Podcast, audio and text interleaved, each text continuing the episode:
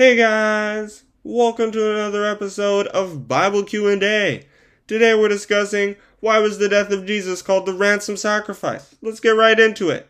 It was called the ransom sacrifice because Jesus Christ came down to this world to be slain for our sin. Exodus chapter 21 verses 22 to 25 and Matthew chapter 20 verse 28. Since the time of Adam and Eve in Genesis chapter 3 verses 1 to 6, humanity has suffered from sin. Romans chapter 7 verses 7 to 25. God needed that sin atoned for so that he could forgive mankind because God doesn't like sin. He needed some way to bring us back to him. And as Job chapter 33 verse 24 says, he found a ransom who was Jesus Christ. Sin had kidnapped us and we needed to be taken back so Jesus was the ransom payment and Jesus was qualified to do this because he was a perfect soul. 1 Peter chapter 2 verse 22 and 2 Corinthians chapter 5 verse 21. We aren't valued in money. No, our value is Adam's perfect life.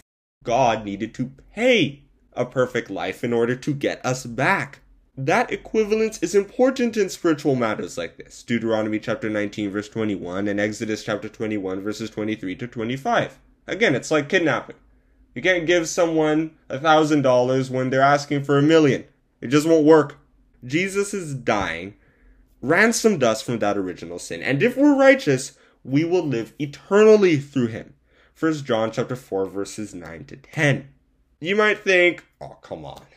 God doesn't need a ransom. Forget that. He could just take us away from sin, create a perfect world and all that. It's like asking, why did God allow sin in this world? Why does God allow Satan? You have to just let the Bible explain and then take that explanation. If he says that he needs a ransom, a ransom is what God gets. We should be grateful that he's so welcoming in terms of people coming to him and grateful that he's provided this method. And we can't question why when it comes to God. And yeah, that is where I'm going to end with this subject. Oh, one more thing. Like what you heard today?